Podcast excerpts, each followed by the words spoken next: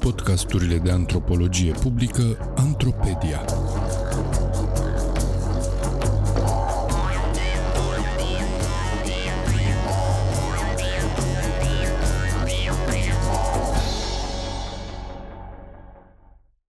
Eu și noul nostru rinic. Rețete sociale pentru un transplant reușit. Un text scris de Andrei Mihail pentru Sfertul Academic. Citit de actorul Daniel Popa. Medicamentele astea te îmbolnăvesc de toate, îmi spune Mihaela cu o voce pierdută, în timp ce ne plimbăm alene pe aleile pline de buruieni care leagă între ele hotelurile Saturnului. Are în jur de 25 de ani și a primit noul rinic de la o rudă, în urmă cu 2 ani. Doamna Ioana, care ne însoțește spre restaurantul hotelului Prahova, locul în care urmează să luăm cina, întărește cele spuse de Mihaela. Ei toate imunosupresivele astea care îți salvează organul în timp ce îți distrug corpul. A trăit direct efectele lor secundare. După 8 ani de dializă, doamna Ioana a primit un nou rinic de la un donator în moarte cerebrală. Din păcate, rinichiul nu a prins și a trebuit să revină rapid la dializă. A scăpat până la urmă cu ajutorul unei rude care i-a donat un nou organ câteva luni mai târziu. Ca și Mihaela și ea a înlocuit grija dializei cu cea a efectelor secundare medicale și sociale ale medicamentelor imunosupresive, pastilele vitale în jurul cărora viața persoanelor cu transplant ajunge să graviteze. Discuțiile continuă la cină. În jurul nostru se adună alte zeci de persoane cu transplant. Printre acești oameni mi-am petrecut 10 zile în vara lui 2015 la școala de vară a pacienților cronici organizată de Asociația Transplantaților din România. Școala de vară era în anii respectivi evenimentul principal al comunității persoanelor cu transplant din România. În cei trei ani de cercetare a experiențelor transplantului renal am participat la două ediții. Școlile de vară au fost probabil locul ideal pentru a înțelege, pe cât am putut ca antropolog care nu a avut până acum mari probleme de sănătate, realitățile de zi cu zi ale celor care trăiesc cu ajutorul unui rinic străin. Aici am ajuns cel mai aproape de experiențele individuale ale transplantului, de felul în care procedura medicală universală transformă individual viața pacienților. Școlile de vară au fost cumva apogeul terenului în anii în care am stat de vorbă cu persoane cu grefe renale. Locațiile au fost diverse, am umblat prin ambulatoriile înghesuite ale centrelor de transplant, în orele în care pacienții așteptau rezultatele analizelor vitale pentru buna funcționare a noului rinichi. Unii m-au primit și prin casele lor, în intimitatea cărora mi-au povestit mai în liniște cum li s-a schimbat viața după apariția insuficiențelor renale care i-au obligat la transplant. Am participat și la reuniuni ale comunității, la întâlniri ale asociației care îi reprezintă sau la caravane publice prin care încurajau donarea de organe. Am făcut zeci de interviuri, am observat dinamicile interacțiunilor și ale discuțiilor, am purtat probabil sute de ore de conversații informale în cele mai variate locuri. Practic, în toți acei ani, am încercat să fiu cât mai prezent în viața grupurilor. Majoritatea celor cu care m-am întâlnit au fost foarte deschiși când auzeau de cercetarea mea. Alții au fost însă mai evazivi sau nu mi-au vorbit deloc. Aveau dreptate. Le ceream până la urmă să povestească unui străin experiențe personale de multe ori traumatizante care le-au produs puternici rupturi biografice, așa cum fac majoritatea bolilor cronice severe. Totuși, nicăieri nu cred că am simțit deschiderea oamenilor și profunzimea discuțiilor de care am avut parte la cele două școli de vară de la Saturn. În plus, nici nu a trebuit să fac mare lucru pentru a avea parte de ele. Deși prima dată venisem în bagaj cu instrumentele clasice ale antropologiei, mi-am dat destul de repede seama că grilele de interviu sau fișele de observații pe care le pregătisem erau în mare parte inutile. Ascultarea devenea principalul instrument de colectare a datelor. Aduși la oaltă de experiențele și traumele comune, de anxietățile și incertitudinile pe care insuficiența renală cronică, dializa sau transplantul le împingea forțat în viață, oamenii din jur discutau între ei, își povesteau unul altuia problemele și se destăinuiau prietenilor de transplant, indiferent de prezența mea printre ei. Era contextul etnografic ideal. Sunt convins că oameni cu istorii medicale similare pot mult mai bine să și le înțeleagă și să le discute decât antropologul curios venit de acasă cu instrumentele de cercetare gata pregătite, chitit să aranjeze datele pe baza unor categorii atent construite. În toate acele zile am umplut mai multe agende cu poveștile și informațiile care se generau relativ singure în jurul meu.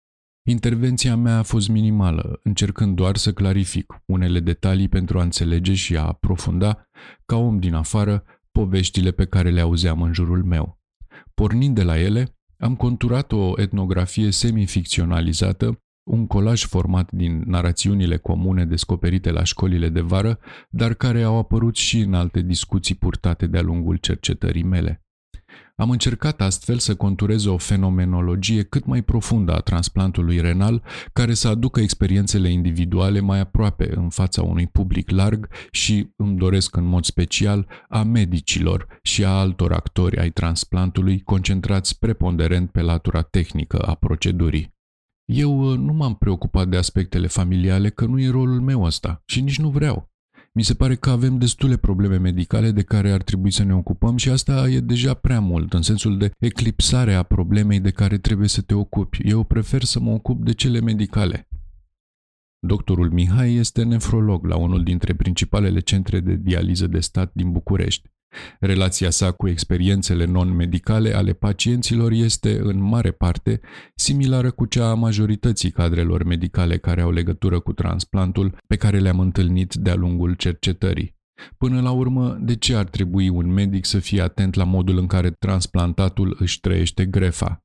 El ar trebui să aibă grijă doar de analize, de ajustarea dozelor medicației sau de procedurile care cresc speranța de viață a rinichiului în noul organism care îl găzduiește, nu?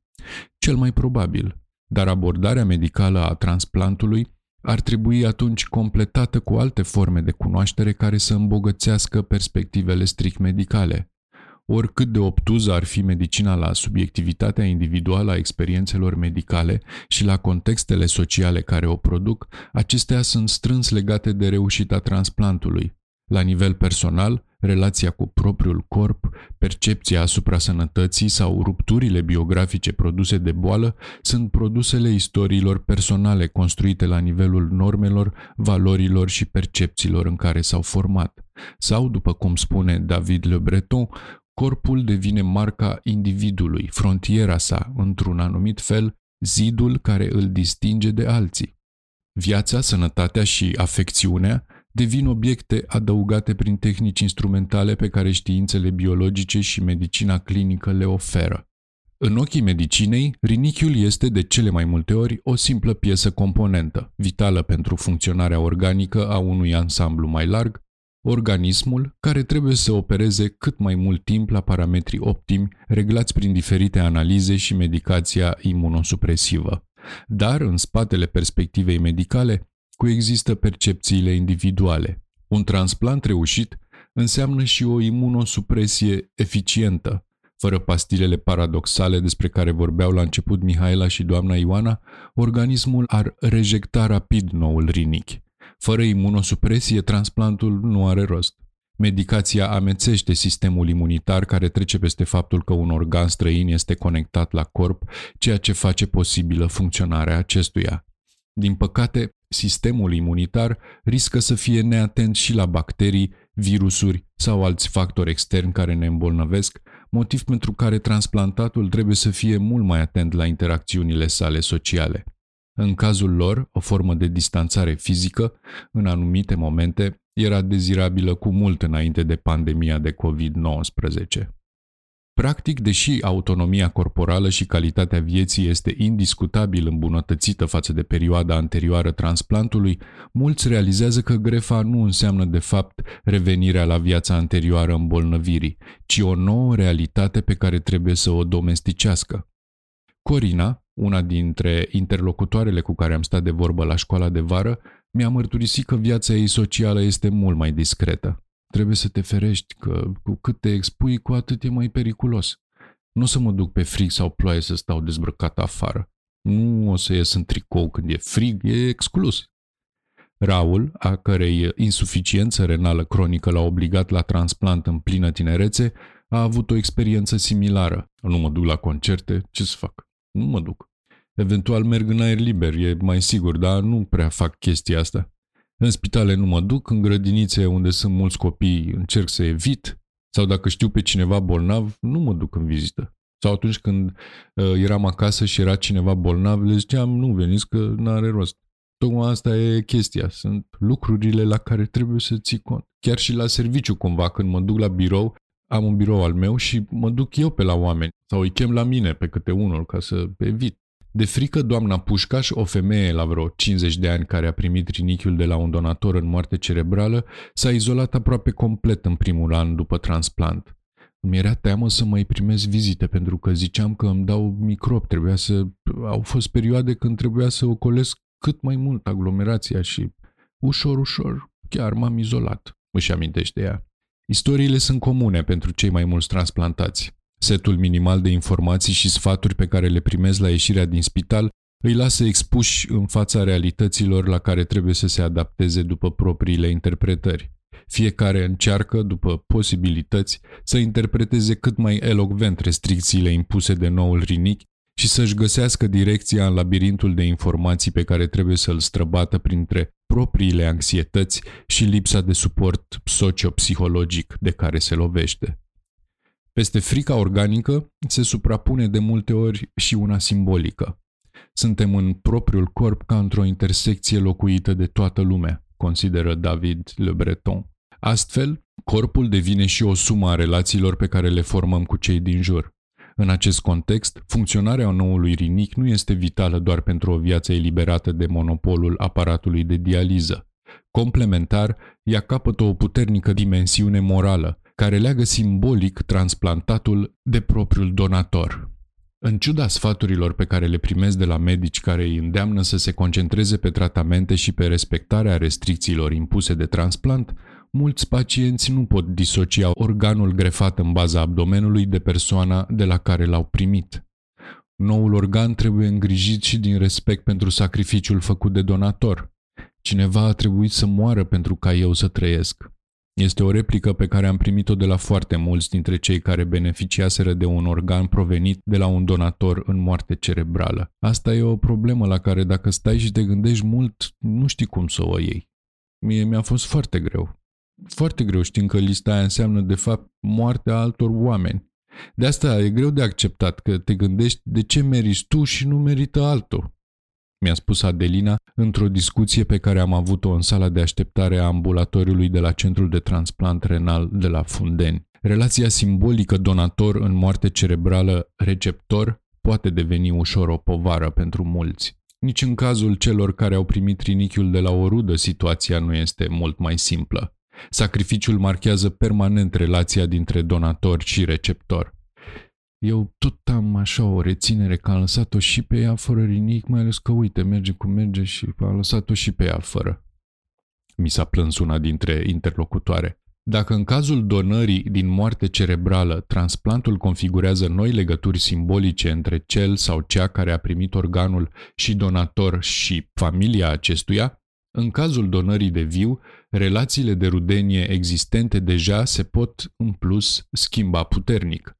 Presiunea de a păstra în condiții cât mai bune organul poate deveni aici mult mai apăsătoare. Când e vorba de un necunoscut, poate că nu te gândești atât de mult, dar nu aș fi putut să mă mai duc la mama să mă vadă cum fumez sau cum îi stric rinichiul. Mi-a spus Alexandru care și-a schimbat puternic stilul de viață după transplant. În caz contrar, transplantul riscă să afecteze legăturile de rudenie, după cum povestea la unul dintre atelierele școlii de vară o femeie care a primit rinichiul de la sora ei.